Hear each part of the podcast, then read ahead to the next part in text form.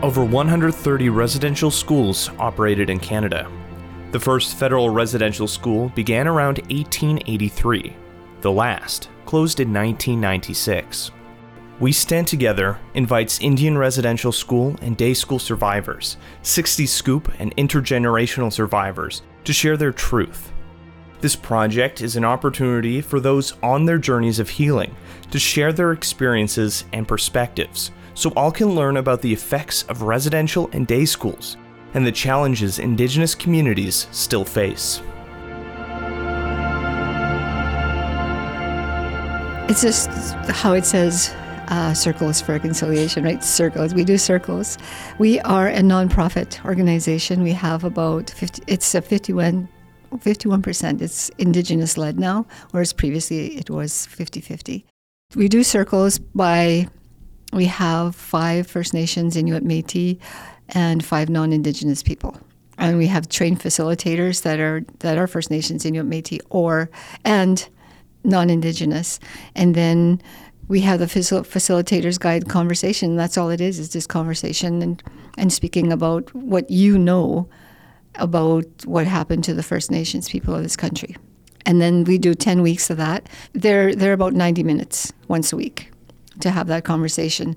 And we have themes. Like we have about 29 themes, I think, now, where we have. Um, you know, misconceptions of First Nations and Métis people.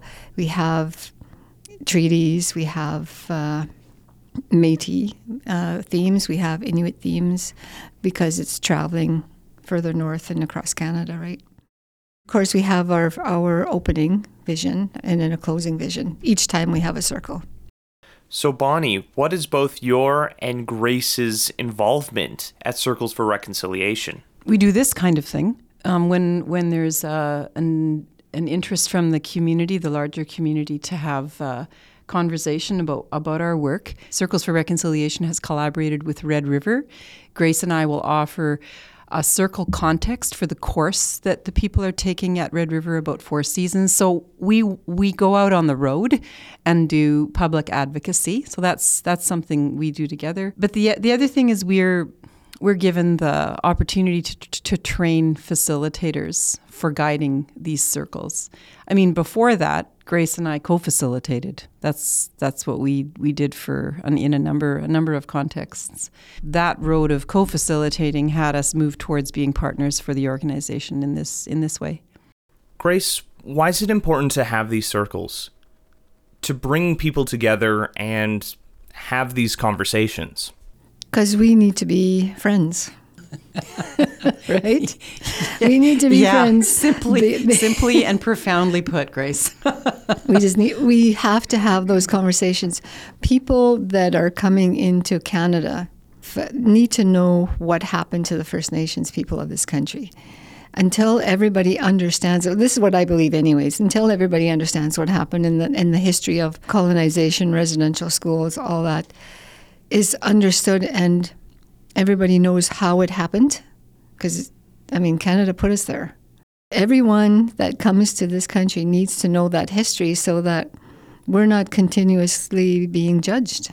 We're always judged. I, I was just judged not too long ago when I was in Thompson.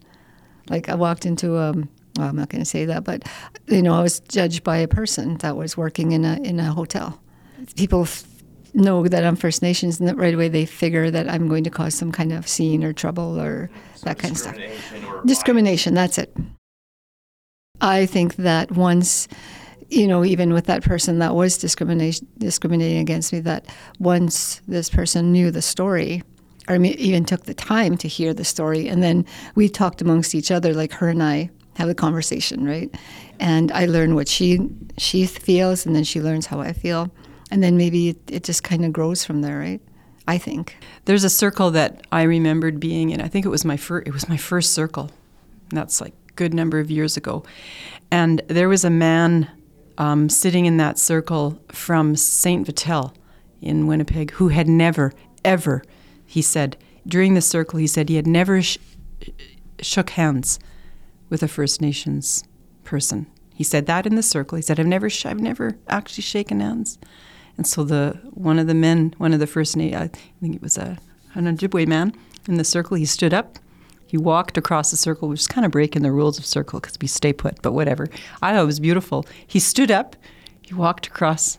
He put out his hand, and that man from Saint Vital sh- shook his hand and then actually broke and just stood up, and the two men just hugged.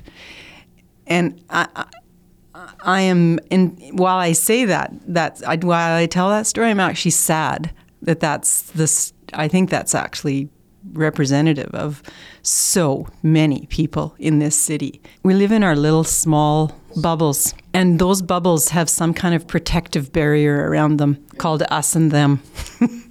and when you live in that bubble, uh, you actually need something intentional to poke it. And I think Circles for Reconciliation has has a way of poking the bubble and getting us to step out of it.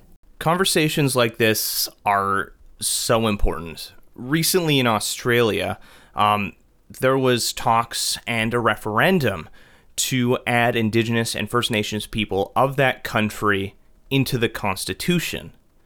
However, that was voted down. We're seeing around the world a constant fight between governments and the First Nations, First Peoples of of of the land. That's why conversations like this are so important. So, walk me through what the conversations look like at these circles. What sort of feelings and things are people bringing up? I'm just very curious. Well, just going back to one of the themes, the first thing is getting to know you because the circles are based on on how we used to speak in council and you know with each other. When someone is speaking, nobody interrupts.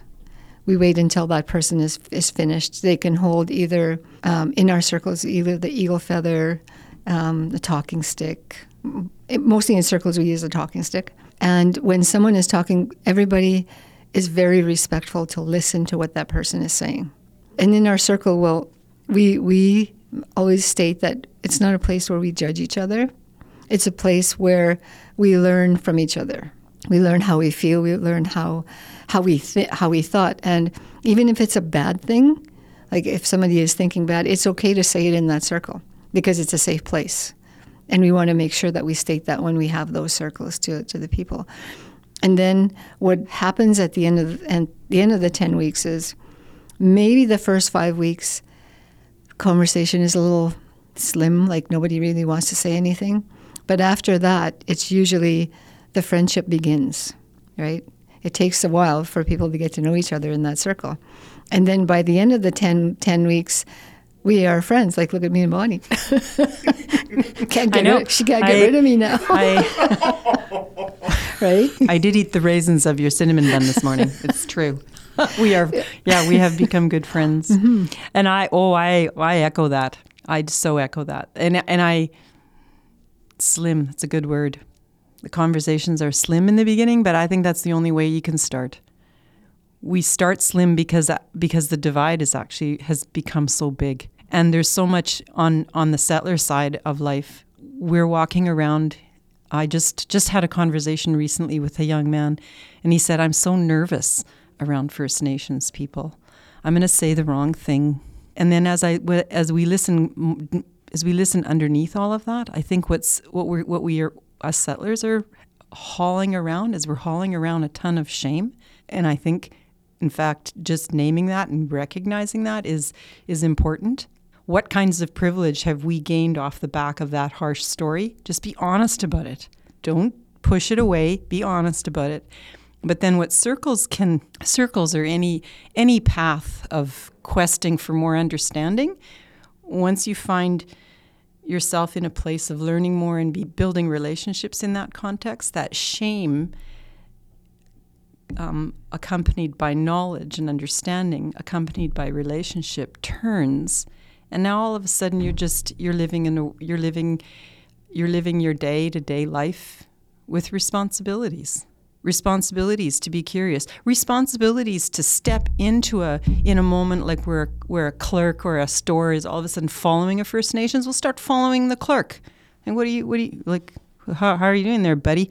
like I don't know. Inter- there are moments where you intervene. There are moments where you you become curious, but your your sense of responsibility builds instead of a shame thing that makes you go all small and nervous and in the bubble. What does reconciliation even look like for someone who's non-indigenous, born here in Canada, or a newcomer, immigrant, or refugee coming here to Canada?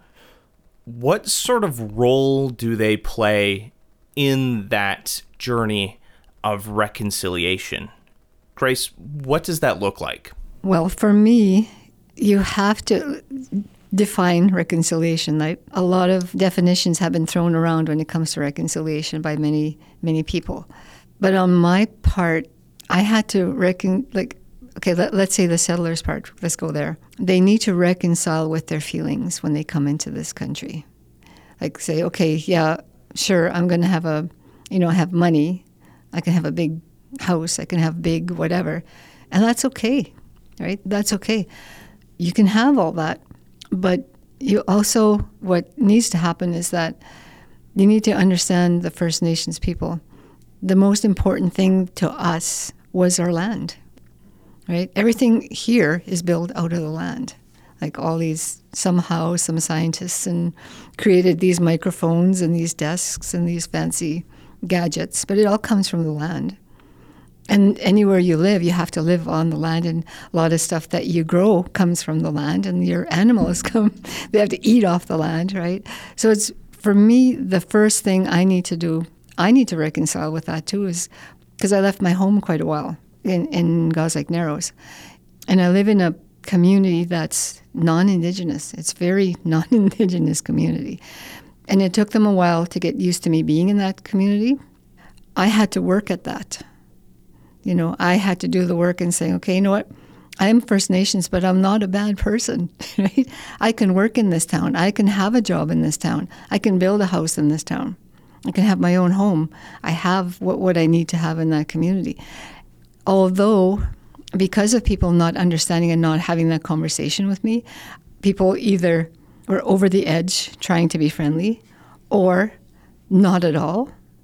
Or some people were very good and just say, "Yeah, okay, so you're First Nations, so what? I'm I'm from Russia. Let's get let's be friends, right?" So that's what it means. If that makes any sense at all. Something that I have learned from my in my friendship with Grace around land what I hear from her, like we're I I live on a farm. I'm a from and and we work land and we we take care of that land. And what I hear from Grace is that the influence that First Nations people want to have on the the majority of the influence is it's it's not necessarily that no one actually owns that land. That's what I'm learning. We don't own land. We tend and we, we acknowledge the, the gift that it gives us. And I think that spirit of learning is what is the biggest power that I'm hearing First Nations wants to have with non Indigenous people. Stop seeing land as a, a commodity. It isn't, it's your gift giver, and, and live that way. And that, that's a shift for, for lots of us. And the other thing I've the other thing I've witnessed, Grace uh, was a was a big um, influencer to bring the feather into the court system. And what I learned from watching Grace's walk with that, I asked her once, well, I think I asked, how long did it take? And I, I, believe you said, what, between nine and 13 years? Mm-hmm. Is that right? Yeah. And then I asked her, well, I could just ask you, right? Like, I asked her, what gave you the patience? And her answer to me was profound and it rang so true. She said, I, I know who I am, and I know to whom and what I belong. Yeah, it took a while. Why was it important for you, Grace, to get the feather into the courts? Well, in the court system, you know, people come in and they swear on the Bible. I mean, that's, that is one of our most painful experiences is the Bible. And then sometimes people come in and affirm. And when, when a First Nations person comes into a courtroom, it's it's very intimidating. I had to swear in the Bible in court one time to, to be an interpreter. That threw me threw my whole day off. I couldn't even I couldn't even think in Cree. I was like, oh my God, I'm touching this this Bible, right? So at that point, I thought, okay, this is this is not good for First Nations people that have been harmed by by those churches, and that it's important for uh, a person to have that strength to sit in a courtroom, right? And and I thought, well, the eagle feather gave me strength. It gave Elijah Harper strength to say no, right? Which is kind of cool. And I thought, well, some First Nations people would bring their own feather into the court system. And I can see what it did when they were holding their court, their eagle feather. And it was important to bring it into the court system because this is the reality of it is most of our people are the ones that are going into the justice system. They go into the CFS system, into the justice system, and nothing that they believe in is being addressed. Nothing is being addressed. Now I can go on about that, but let's go back to the eagle feather and when it was it wasn't an easy task to bring it into the into the courts because we had to do some convincing. I had a couple of I had help. It wasn't just me. There was a Queen's Bench judge, provincial judge, and the executive director of courts that we worked painlessly to do this. Right? We had to convince both sides, not just not just the court system. We had to convince the First Nations people that this would be a good thing and I approached all the languages of, of Manitoba, having that question of both eagle feather and the court system. And in the end, I made that decision to say, you know what, it needs to be in there because it's about the people going to court. It's about that person holding the eagle feather and what it means to them to tell the truth, because that's what it is. When you hold that eagle feather, you tell the truth. And basically, it's very simple. When you go, you know, you swear in the Bible, you affirm, and uh, with the eagle feather, you say, I promise to tell the truth while holding or in front of the eagle feather. I'd like to explore more about what you mentioned there the continued struggle that we're seeing within the court systems between, like this fight between the courts and Indigenous First Nations, Metis, um, Inuit peoples, whether that's fighting over like unceded lands, uh, protecting places in, um, in terms of logging, uh, fresh water, stuff like that. You know, when we're looking at our society, uh, indigenous peoples are often overrepresented in either homelessness or addictions, you know, due to various factors, but it always comes down to this kind of fight for human rights, which is why conversations like this are so important to not only increase awareness, but bring those conversations back up to the court system and fight for people's uh, equality. I notice, I just saying that to my husband this morning. I said, you know, I'm, I'm getting tired because it seems like as First Nations people, we're always fighting for what we, we need, our, our rights. Right? Why is it that we are the, the Canadians of this country and we still have we have to go to court system to fight for what we need? You know, clean drinking water, you know, our kids to be better taken care of, shelters for the for the unsheltered people. Like, why is it we always have to be fighting? There is a there is a point where this morning I thought I should just go back to the bush. yeah. But you know, it wouldn't be that easy either. It's not that easy to live off the land up there anymore because it's been destroyed so much by our hydro. You know, like the the dams that were built and land is being was destroyed and, and I know that trap lines were destroyed because of that and you know, there's the sustenance that First Nations people had is not that healthy anymore. Like even the drinking water that my brother thought he had good drinking water because they had brought in the wells. Apparently, the water was not good. So now they have to go to court to fight. It's like it's continuously having to fight. Why is it that we are the ones that have to fight for it? Right? Why can't somebody else say, you know what, this is what, stop fighting, just give it to them. Yeah, it's almost controversial yes. to have these conversations around human yeah. rights. And when we're looking at the court systems, it feels like sometimes it's just this arduous process that's meant to tire you out and inevitably cause you to quit. Yeah. Yeah, it's exhausting. It, it is exhausting, but it's but it's worth it to see a little bit of light at the end of the tunnel. Well, anyways, yeah, right? and you, yeah, and I, I, yeah. Uh, I know the the something that's um, a constant thread between our friendship is we we look for work that is that that doesn't exhaust us actually. Like an example would be we are going to be um, co-facilitating a circle for this red river project which i could just put a big shout out for. I think it's an amazing project. And keystone agriculture. Like the leads i think from keystone agriculture have all taken these courses which are engaged similar sort of modules to they're engaged they're, they're learning the story. They're they're dipping themselves deeper into the story between settlers and between uh, uh, First Nations, uh, Métis, and Inuit people. Grace and I will co facilitate circles together to be witness to people getting understanding about what the heck went on is actually like strangely life giving. And, and it gives us at least uh, I, I we look to each other for the kind of work that will that will help balance out the exhaustion of the constant fight because I think it's a big thing I've learned from Grace. Even though you say it, it, would be extremely difficult to go back to the land with all of with all of the the pressure that that land has had, but I've also heard from you often. I just really need to go to my to my cabin, or I need to go to the lake, or I need to go into the bush.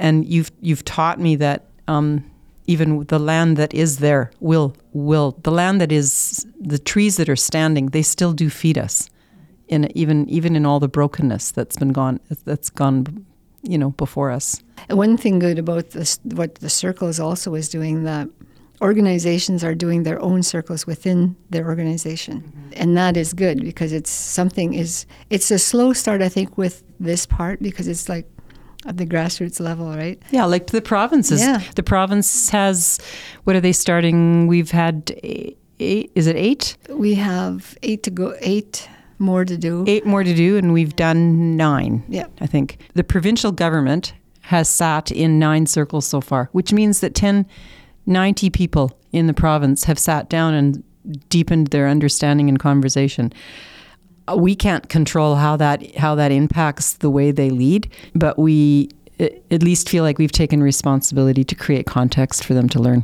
mm-hmm. that, that and to build relationships. Yeah. Yeah, the other one we did that did that was the human the Museum of Human Rights, and some of the schools are starting their own. So it's slow process, but at least it's spreading, right? Yeah, yeah. Right now, it kind of feels like we're at the beginning of change, if that makes sense it feels like finally enough people have had their eyes opened to what's going on in this country. And the good thing about Circles for Reconciliation, like our organization, it's mostly volunteers. Mm-hmm. Right? Yeah, it's mostly volunteers. We only have like about six paid staff, maybe two full time, and the rest are all part time. Mm-hmm. And is pulling people, you know, to volunteer to help out, which is really. Actually, that just has me think of one thing I'm I don't know. I feel I feel really proud about our organization is how how grassroots connected it is. Where Tommy, the event we we hosted at Tommy Prince showed that in spades. The amount of First Nations people and Métis people and Inuit people who carried that event, it was outstanding. I just stood there often throughout that day, marveling at the. This is something marveling at the strength, like the artisans the dancers, the musicians, the speakers, the the teachings that we were offered that day through the strength of the way in which um, all the pressures, the ability to just to just keep telling the story, to keep telling the story that is theirs, and that is another interesting challenge. I feel not challenge, but a nudge is that when I watch when I watch Grace own and and hold on and articulate and keep their her language and her stories. I'm actually not. I'm challenged actually to listen to my own. I'm challenged to try to understand my own pic, my own. I'm I'm challenged to understand my own story, my own, and not not to say that to make it better or to pit it against, but actually just to get to understand my own roots and not to act, not to make Grace's roots my roots, just to be truly celebrate the the uniqueness of our roots. You know what's really cool is pardon my language, really cool. I'm still talking back in the 70s. cool is We still a use word, I cool all the time. Don't worry about it. okay, go for it. Go. What's happening? Bonnie is raising a Cree girl. And the amount of Cree that Bonnie has learned is really amazing.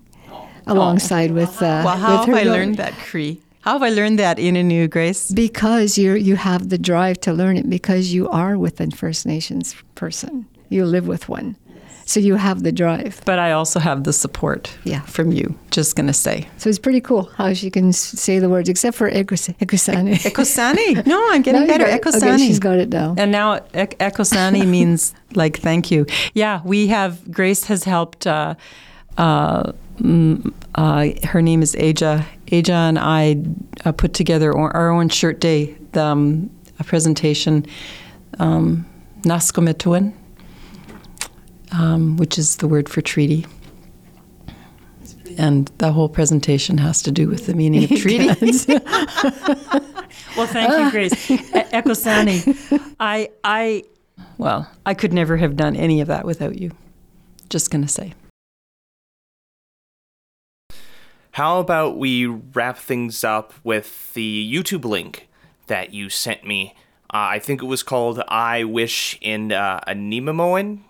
Uh, I probably said that wrong. When she first came to me with that book and I started reading it, I thought, this woman is crazy. Nice, thanks. How can I taste the stars? no, but then uh, once I started uh, reading the book and started translating it, it became quite fun actually. Yeah. You know, and and what the thought that came from the child that was thinking those things. And I thought those very same things when I was a child, like the star is so high. What if what if I was what if the world flipped over and I fell through the clouds? Where would I end up? Kind of thing. Like so there, there was those crazy thoughts. So when I started translating the book it was actually quite fun. My piece of it is that when I first met Grace, I was actually a little bit nervous to tell, not just nervous, it was one of those settler shame things. There was a really, really deep and wide story about how Aja, a Cree and Dene girl, got into our life. Um, and and I felt part of being involved in Circle was was to create a deeper and wider context for Aja to grow up inside of her story. When I met Grace, soon after she poured me her the cup of tea, I'm a, I said to her, I just want to set, I just want to lay it all out here. I we adopted a Cree Dene girl, like right at the same time when the Truth and Reconciliation put out that, you know, um, reunification was the absolute the core of reconciliation. Anyway, it all came out that this little girl that we have uh, has roots in in Grace's community. Um, she her father is from God's Lake Narrow, and so Grace, when I showed her this book that I want to translated, Grace said, "Oh, well, I have to because she needs to learn our Cree." Yeah, That's right. Because yeah. Tani kata wasame nowats. Niskisakwa. on and on. Yeah. So we have we spent Aja and I spent just every context we could to learn the Cree for that book from from uh, from Grace. And I think the next time we write a book though, a children's book together, it's going to start the other way around. We wrote it in English and then had it translated to Cree and I learned a lot through that process that the languages are very very different. We could get into that, but for now we'll just say there's a huge difference between Cree and and so in order to really truly communicate a book through Innu, it should be written in Innu or spoken in Innu. in Manitoba alone, we have about three dialects of Cree, the TH and the N and the Y, like the Plains Cree. And then, of course, there's different uh, idiolects from those, right? So there's the language is slightly different in each community. And it's important to know where you come from. Very important to know where you come from. You're right. And that little shout out to that Indigenous Languages of Manitoba published this book. And so if anyone wants to have access to it, they go through they go through that organization. Grace, Bonnie, thank you so much for taking time out of your day to have this have these conversations with us. Um, your insight and knowledge is very much appreciated. For someone who's interested in either participating or finding out more about Circles for Reconciliation, where should they go?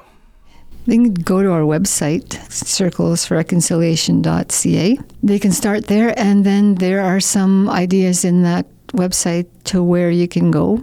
There's also, I mean, there's many things you can do. You can participate in an Orange Shirt Day, participate in some always kind of, you know, mingle in and see what goes on. And there's a play coming up I just heard on the radio this morning um, Greased Bear, or Bear Greased, or something it's going to be on, uh, it's coming through to at the Burton Cummings Theatre, I think. So I think that's a, um, led by First Nations. So that would be something to check out for people out there. I think it would be kind of cool. U Multicultural is located on Treaty 1 territory, the traditional territory of the Anishinaabe, Cree, Oji-Cree, Dakota, and Dene peoples, and the national homeland of the Red River Métis. With U Multicultural, I'm Ryan Funk.